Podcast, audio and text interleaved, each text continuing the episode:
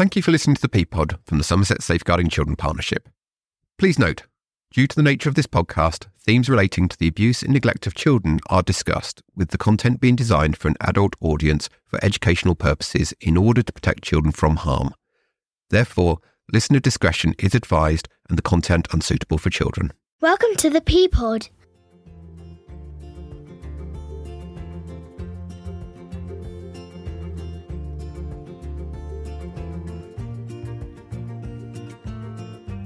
Right, hello and welcome everybody to the P-Pod, the partnership podcast from the Somerset Safeguarding Children Partnership. Uh, now, as you know, as part of these podcasts, we're really keen to explore all aspects of the partnership in relation to safeguarding children. And um, we're really keen today to uh, talk to uh, to Jayden, who we've got in the studio with us today, uh, talking to us about safeguarding in midwifery. So, Jayden, welcome along. Good to see you. Hi, Steve. Thank you for having me.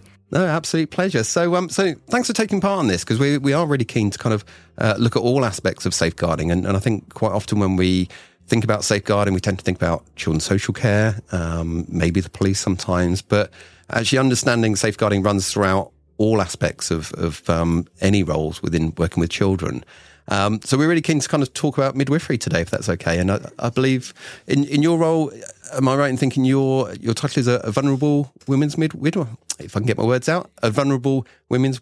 No, I can't say it. I'll tell you what. Do you want? Do you want to introduce yourself? Sure. Um, so yeah, I, I, work. Well, we, we're called WREN Team. That's our overall team name, um, and we kind of call ourselves complex care midwives. Some people call us vulnerable women's midwife. Some people call us safeguarding midwife. We've got a few different different names. People have got different preferences, but but generally a complex care midwife. Um, so we're basically the safeguarding team for maternity. Is the best way to describe us. Brilliant, lovely. So it's um, so in terms of kind of you and your your journey. How long have you been doing this for? Uh, so I've been a midwife for three and a half years now, and I've been in WREN team for just coming up to a year now. So not not hugely long.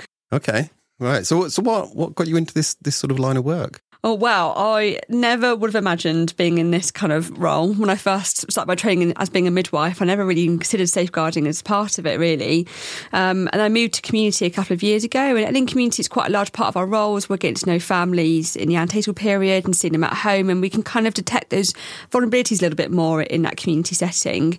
Um, and we get a lot of support from WREN when you're a community midwife because we get involved in care planning for families with extra vulnerabilities. And I uh, I used to not enjoy safeguarding in the slightest. Right. Um, I really didn't enjoy it. And that was a confidence thing. I felt it was a bit intimidating almost of not knowing what to do and how to approach things. Um, over time, my confidence really, really grew. And then this role came up for joining WREN Team, and some of the managers were really encouraging me. I thought, oh, I couldn't imagine anything worse doing safeguarding full time.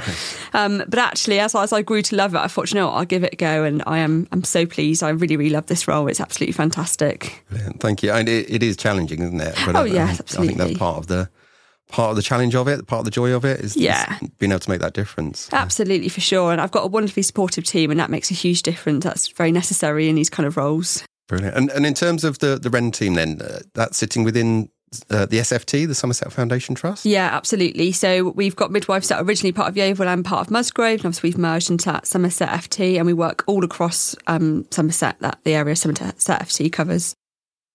Thank you. So, if we can get stuck into to the role itself, um, so what what sort of role does a complex care midwife play in safeguarding children, and and how importantly, sort of how does that different from other healthcare professionals involved in child protection? So we've got um, a couple different kind of roles that we have within complex care midwifery. So part of it is that we caseload, so we care for women who meet certain criteria. So, for example, women who are homeless or um, are drug users, particularly things like you know, cocaine and heroin, or women just with generally extra vulnerabilities or who are a bit younger. So part of that is providing them with continuity and home visits to make care more accessible for them. The other part of our role is supporting the midwifery team. So we we call it triaging. So whenever um, a midwife has any safeguarding concerns or vulnerabilities about a family, they, they put in a form just to give us a little bit of background on what's going on. And we basically make an agreed plan of what we think would be helpful to support this family. Mm. Um, and also, every um, working day, so Monday through Friday, minus bank holidays, we ring round the inpatient wards and just see if they've got any concerns of cases that may have come up. Because, of course, the wards get things like domestic violence disclosures and things like that. So yeah, we have quite a few different small roles within being a complex care midwife. Um, and I think it's very, very unique the role that we play within safeguarding children because in, in most cases, say for health visiting or police, they're attending a, a, child that they can see how well their needs are being met. They can see are they being looked after, are they being fed, are they meeting their milestones. Whereas for us, a lot of the risks are very theoretical.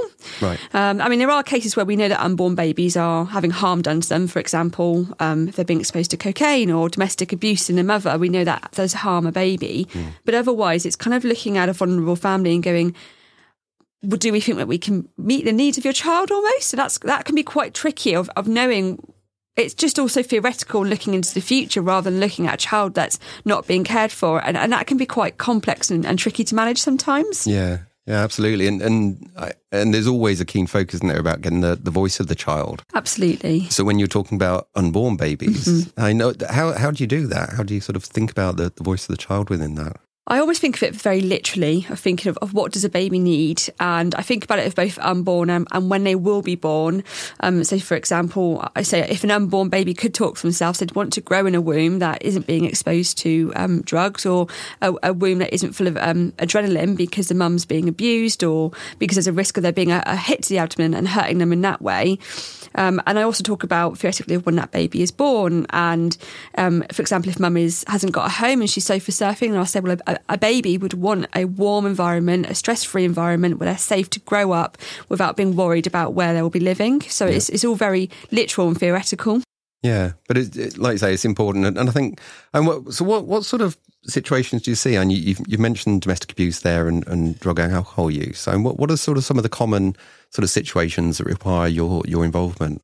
Gosh, it's a, it's a huge range. If I'm honest, there, there's a lot of kind of lower level stuff that we we do in, in a triaging sense of things of the forms that come in of, of families that have extra vulnerabilities, particularly around perhaps parents who are, are mentally unwell but still able to meet needs of their baby, but we need to make sure that they're they're really well supported. Mm. Within my actual role of, of case loading, I mean the other most common scenario is people who unfortunately have had very difficult childhoods themselves, and that is kind of uh, transpired into them struggling to have a bit of a stable lifestyle, and therefore how they'll meet the needs of their baby can be very tricky. If if you haven't been parented well as a child, your template of how to be a parent then is, is very tricky and very different. Mm. So that's the other very common scenario where we get involved as case loading is people that can't meet their needs of a child for, for that kind of reason. Yeah.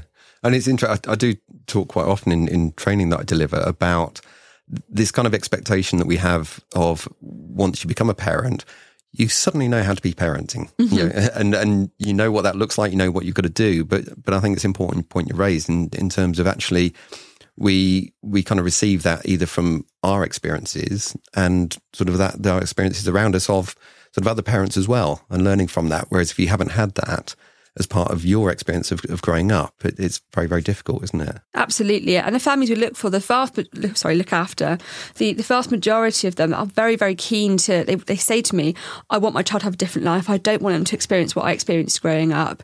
And, and what they're giving is often so much better than what their parents are giving. And it's giving them the right support to be able to keep on growing and learning and for them to understand really what, what a, good parent looks like. But then also what's very tricky is what is a good parent?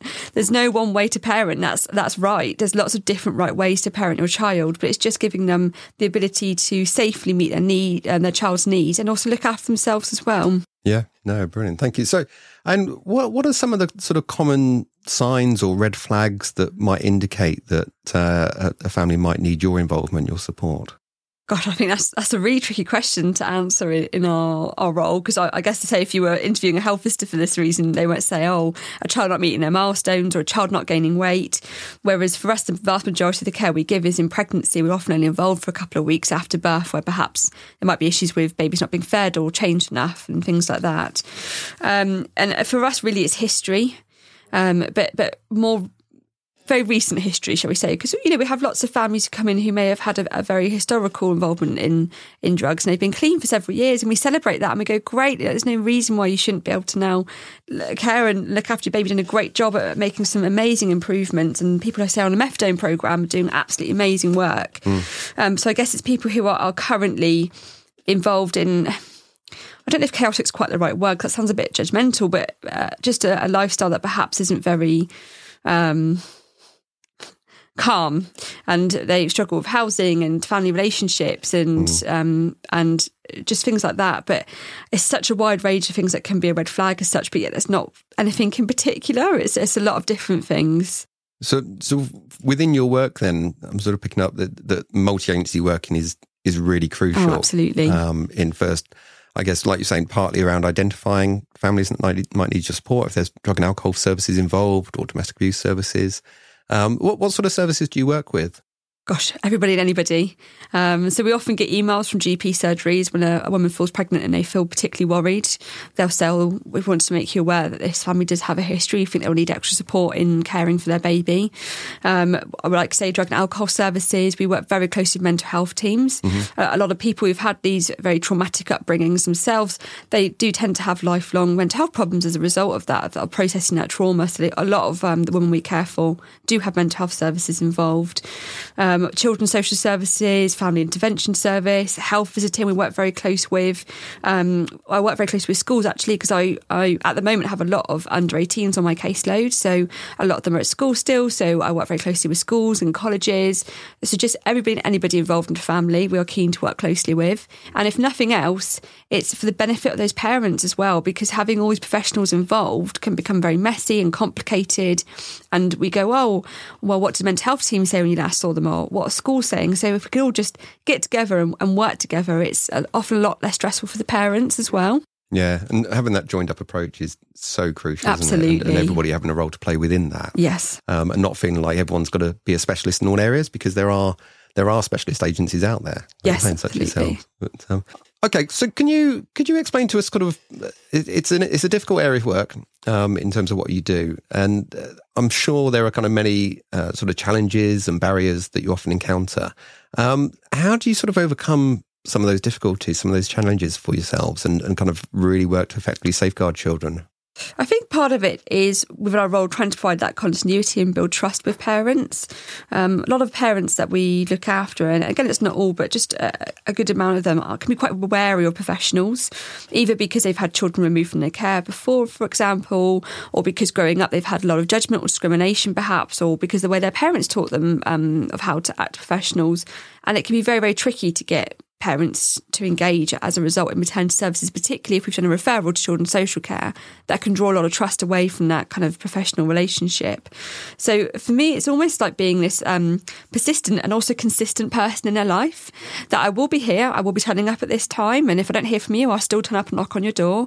I've got my phone, I work set days, set hours. If I'm ever on annual leave, I'll tell you if I'm off. Mm. So people know what to expect from me. I make that very clear from the minute that I, I meet them of, of this is when you can expect to get hold of me. And it's just just building that trust because ultimately the more a, mother engages in maternity care the more care her child's going to get and therefore the safer it is from the child from from the get-go so it's definitely just building that rapport and that trust with families as much as possible and being very candid as well mm-hmm. about why I've referred you to children's social care and why I want you to have this support and what I'm worried about I, I always tell my families I will tell you if I'm worried about something, unless I really, really can't because there's some sort of, sort of um, dangerous reason, which is very, very unusual. I'll always tell you what I'm thinking, what I'm worried about, what I'm feeding back to, to social workers. And what I'd really appreciate is if you tell me what you're worried about and what you're thinking, mm. because mm. that's really important. Yeah, I, I, think sometimes there's a real fear of, of being honest with parents, mm-hmm. uh, with with people, and, and worries if if I say this, this is going to go horribly wrong. And um, you know, I, I, know firsthand it's not always easy to do that, but actually, uh, I always sort of try and personalize it and think, actually, how do I, how do I want to be treated? How, how do I want people to work with me? And, and actually, we know over and over again, families will say, we just want people to be open and honest with us. Absolutely. And I think that's about professionals asking questions as well, because I think I've come across lots of midwives and care assistants and things who feel very awkward asking certain questions. And if we've got, say, for example, um, we're very concerned about domestic violence, but we're not getting a disclosure from that woman, I'll say, have a really frank conversation. Say to them, look, because of this, I'm a little bit more worried, and these things are leading me to feel concerned that perhaps you're being abused by someone. And I'll say, you're either going to get two scenarios. You're either going to get a woman who isn't being abused, and we'll just kind of brush it off and go, oh, well, but I'm glad they're asking people because that's really important. Or you're getting a woman who is being abused, and she's probably going to be very grateful, even if she doesn't disclose still, but she's going to be so grateful that you're really trying to give her that space to disclose to you. Yeah. And you're not going to get a horrible, terrible reaction from that. People are often very like, oh, okay, no, I understand why you're asking that, but no, that's not for me. Or, or yes, that is to do with me. And it, so, in, and I'm just thinking in terms of involving, and you've, you've talked a bit there about sort of involving parents and caregivers in that in that process, in that conversation. And how how do you kind of involve parents and, and caregivers um, in the sort of the, the with those kind of really sensitive or complex situations? How do you kind of approach that? I always say to people that your voice is really important. You're you're this baby's mother and father. Your voice is the most important voice here, and also it's the one that can sometimes get very lost when we've got lots of professionals involved. And I think it's just giving them that space to say, look, this is what we're worried about. How do you feel about that? And and being able to talk to them one on one as well, because when we've got these big meetings, lots of people, it can feel incredibly intimidating. So giving them a choice to express those um, thoughts and voices independently, and actually with with um, if we've got a child under child protection, um, uh, under um, children's social care and child protection, when we do our conference reports, part of that report that you write is asking the parents about their views. You give them the report and you um, allow them to feed that back to you. And I, I, just always make it very clear to them that it can feel very hard to say, I don't agree with this when you've got children's social services involvement because it can always feel like you, want to be on the perfect straight and narrow and, and just agree with everything everyone's saying, but you don't have to. Your voice is so important. Absolutely, yeah. Everyone playing a, a, a role within mm. it, and that's the whole point of a of a child protection conference. Is the whole point of a child protection plan is to to make sure we get everyone's voice in that. Absolutely, so, brilliant. I know. I'm just sort of picking up around and sort of working with with parents. Um, there's also been quite a large focus on engaging better with fathers and, and male carers, um, certainly over the last few years. Um, I think one of the things coming out from a lot of the national reviews that have taken place is uh, around non accidental injury mm-hmm. to very, very young babies, um, largely, not solely, but largely perpetrated by fathers or male carers. Um, and I know there's been quite a focus on this over the last few years. So I'm just wondering if, if, you're able to kind of explain some of the work that's taken place within midwifery, sort of improve that area of, of engaging with fathers better. Yeah, absolutely. I mean, a lot of midwives are much more keen to get fathers involved, get me in the appointments. For, for myself and a complex care team, I do a lot of work around um, giving birth and all the options you have, and then parenting afterward. And I, I, really encourage partners to come along to that and play a really good role involved in that. Um, and, you know, they're just as important as a mother in a scenario when it comes to parenting their child. We've got a lot of resources out there now for um, the ICON campaign, which focuses around those non-accidental injuries and um, coping with a crying baby, because what we know is that often, um, often around these on accidental injuries, it's a baby that's persistently crying and unable to settle. And we are really, really encouraging of midwives to tell this to both parents and wait for an opportunity where both parents are there and talk to them about it together because you're, you're a team in that scenario. If one of you is feeling very frustrated about your baby, if the other one's feeling calm, then brilliant, you can hand that child over. Or if you're both feeling frustrated, for you to both recognise and step back and go, okay, we pop baby down and just walk away. Once they're safe, walk away for a few minutes and calm down. Um, and we've got brilliant work um, with the maternity Maternity Voices partnership. I believe you're talking to Donna in a podcast coming up. Absolutely. And, and they're doing Dad's Breakfast to try and bring um, Dad's Breakfast Club to try and bring dads together a little bit more.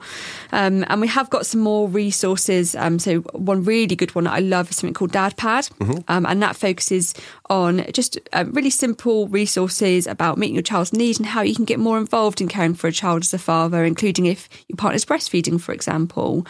Um, but I mean, being entirely honest, there's a lot more out there, but uh, with how short staffed and, and cash strapped NHS is, there isn't enough. There still isn't enough um, to, to really get dads much more involved than that. But it's certainly a brilliant improvement. But we could always do a little bit more. Yeah, I think I think that's always the always the sort of uh, the message, isn't it? Mm. Is uh, there's always more to do, which is uh, always which is great. Yeah, there's always more to learn, always more to do, isn't there? Yeah, absolutely. Lovely, thank you. Uh, in terms of in terms of the kind of situations you you face, I mean, obviously um, every family situation is different. Um, there are lots of dynamics going on, often very complex situations going on. Um, are there any kind of unique kind of ethical dilemmas or considerations that arise when working with with complex care families in relation to safeguarding children? Yeah, I absolutely think so. I think what can be quite odd within my role, particularly as I mentioned earlier, I look after um, quite a few young mums at the moment. And if they weren't having a baby, they would be treated as a child themselves. Mm. And all of a sudden, we're thrusting them into the world of, of being um, an adult in all, you know, from the view of a court and of a view from children's social services. And we now have their, their baby that we're worried about. And it just plays quite a unique role around consent and understanding. And don't get me wrong, I have some 16 year olds that are, are absolutely bright as anything. They're so on it. They're really understanding. They do loads of research, loads of looking up. And then you have some people who, particularly if their education was poor growing up, can really struggle to understand the processes going on around them. Mm. Um, and that can feel feel very, very difficult. And then, of course, we have it's slightly separate from safeguarding, but consent around childbirth and pain relief. And of course, they, they are consenting people. It's just very unique that in any other scenario, you'd probably have a parent or carer involved in those things. They don't have to once they're, they're pregnant with a baby. Um, and we also equally look after lots of ladies with learning disabilities. And I, not long ago, looked after a lady with, with quite profound learning disabilities. And it, it was very hard for her to fully understand and what was going on. And it, it then made it harder for us to understand what she understood about caring for a baby and if she felt that she could meet her baby's needs. Um, so it can be quite unique the way that pregnancy causes quite makes you treat people when outside of it they would be treated very differently. Mm, yeah, no, like uh, there are lots of complex situations on there, mm. and, and, and I think um, you know you, you, just talked there about um, about people with learning difficulties, mm. actually sometimes there's a there's a view of like, well, they shouldn't be parents. You know, they can't be possibly be good a, a good parent. But actually, you know, with the right support and the right education, actually, I've known some some fantastic parents with learning difficulties who, who do an amazing job. Oh, absolutely. Yeah, absolutely. There's no reason why they can't parent their child. It's just having that right support in place, like you say. Um, and what can be quite difficult is um, so I've, I've lady recently, for example, with quite profound learning disabilities who also had no support network around her and had a very difficult childhood and then that can be hard about how do we manage that support for the rest of your you and your your child's life together mm. there's no reason that without the right support that she can't learn to be the most wonderful mother yeah absolutely I'm, I'm, actually, I just want to pick up from what you were saying around support networks. Mm-hmm. And I, I, think we need to acknowledge we're, we're in a period of time at the moment where we are coming out from, well, we're, we're out of the, the COVID lockdown restrictions. Um, and and I'm just wondering, kind of, whether you've seen sort of much of a difference um, over the last few years, sort of going from uh, through the, the pandemic period and the restrictions around that um, to, to sort of things now, now that we're coming out from that. Oh, absolutely. I, I, think, like I say, support's one of the biggest things. Uh, the rate of non-accidental injuries in Somerset we know increased over lockdown, and mm. I think uh, being caught at home all day with the same people must have been very, very difficult for, for some people. In fact, I think for a lot of people, whether you had a baby or not, that was a very, very difficult time. Um, I think what we're also seeing is, um, well, professionals weren't around in the same way home visits changed massively. Um, a lot of people weren't visiting people's homes. And of course, that means that we've had families who have required support, but that support hasn't been given to them during that time because we didn't necessarily know what was going on behind closed doors. And one thing that's really important about midwifery is we do home visiting after a baby's born. And if we have any concerns, we offer it before birth. And we often offer it before birth for other reasons as well, like home birth assessments or because our clinics are full. But we only really do it if we've got extra ways, we want to see what the home environment is like. And that can really help us to understand the dynamics around a family of what's going on. And, you know, sometimes I hear about um, families being very, very overcrowded. So, for example, I'm, I'm, looking after a family at the moment who I think there's six of them in a two bedroom home. Right. Uh, it's incredibly squished. But then I went to their home and, and they're making it work amazingly. It's not a long term solution, but they've done a fantastic job of, of moving this house around and it's working absolutely brilliantly for them at the moment.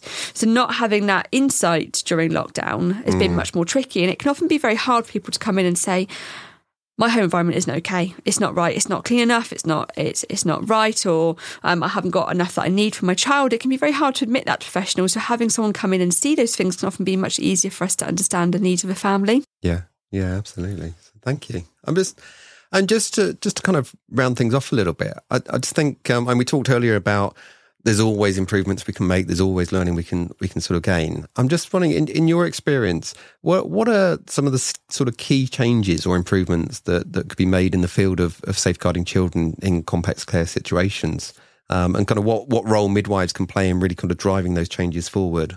Well, my first answer isn't very specific to midwives, but it's just got to be we need more time and money mm-hmm. in maternity. Like all, well, in all safeguarding services, really. I mean, there are many occasions where we give the midwives a plan for a family and say, this is what would be great, this is what this family would need for support.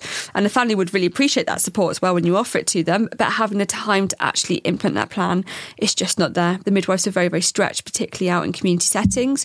And that's where a lot of safeguarding really takes place. Um, and even in, say, for example, in, in, inpatient settings as well, we have difficulties of women coming in exposing domestic violence, and then the wards are just incredibly, incredibly busy, and the midwives finding it really hard to prioritise things. And then again, things can get glossed over and right support isn't offered. So, on a wider level, I'm sure everybody that comes here says probably a similar thing. I would absolutely love there to be be more funding. I mean, the, the biggest thing is I think confidence and training. Okay. Of midwives knowing what questions to ask and what to do when they get those questions answered. And I think often not knowing what to do is a bigger issue because I think sometimes midwives feel a little bit apprehensive to ask a question in case the answer is, oh, yes, actually, I'm really struggling with my mental health, I'm really struggling with my baby, and i have got suicidal thoughts, or yes, I am being abused, or yes, I am using drugs then for them to then know what next steps are, not knowing that can feel very scary and it can feel very silly sometimes when you stood there going, well, I, am not actually sure what I'm meant to do. Mm. And, and, that's that's no kind of, I'm, I'm not at all uh, trying to criticise those midwives on the, on the ground floor. Their job is primarily caring for women in a more physical, in, you know, in, in giving birth, things like that. They don't deal with these things every day. And that's when you can kind of forget the processes. But that would be the, the biggest thing is just uh, building those midwives' confidence to, to help them and giving them the time to then follow through on those plans and things that need to happen. Brilliant. Jayden, thank you so much for your time today. It's been really, really interesting kind of talking about the, the role that you do. Um, I'm just wondering if, if anybody wanted to find out more about um, about midwifery in Somerset or uh, specifically with about the WREN team, how could they find out more? Uh, we do have a little page on the Somerset um, FT website. If you look up um, maternity page, we do have a little segment that has Wren Team on it, a little bit more about us, and also some contact details if you ever wanted to get in contact. We, we do have families get in contact and actually say, "Oh, um, someone I know is is pregnant, and I think they could do with your support." We're, we're always happy to get emails from people if they ever have any questions or they're ever worried about something they want to tell us about. Thank you so much, Jayden. It's, it's been brilliant talking to you today, and really appreciate uh, taking the time to come out here and and uh, and go through the work that you do, which is uh, absolutely fantastic. So, thank you so much. Uh, keep up the good work, and uh, yeah, we look forward to, to, catching up with you again sometime. Amazing. Thank you so much for having me. I really appreciate it. Thanks, Jayden. It's been brilliant. Thank Cheers. you. Take Bye. care. Bye. As always, we hope you found today's episode informative. If you'd like to find out more on any of the topics discussed in today's episode, please go to the SSCP website, somersetsafeguardingchildren.org.uk, as well as clicking on any of the links contained in the description. If you have any questions arising from today's episode, or would like to be involved in a future podcast recording, we'd love to hear from you by emailing us at thepod at somerset.gov.uk. My thanks again to our guests for joining me in the studio today, and to you for listening and we look forward to you joining us again next time at the P-Pod. Let's work together to help keep children safe.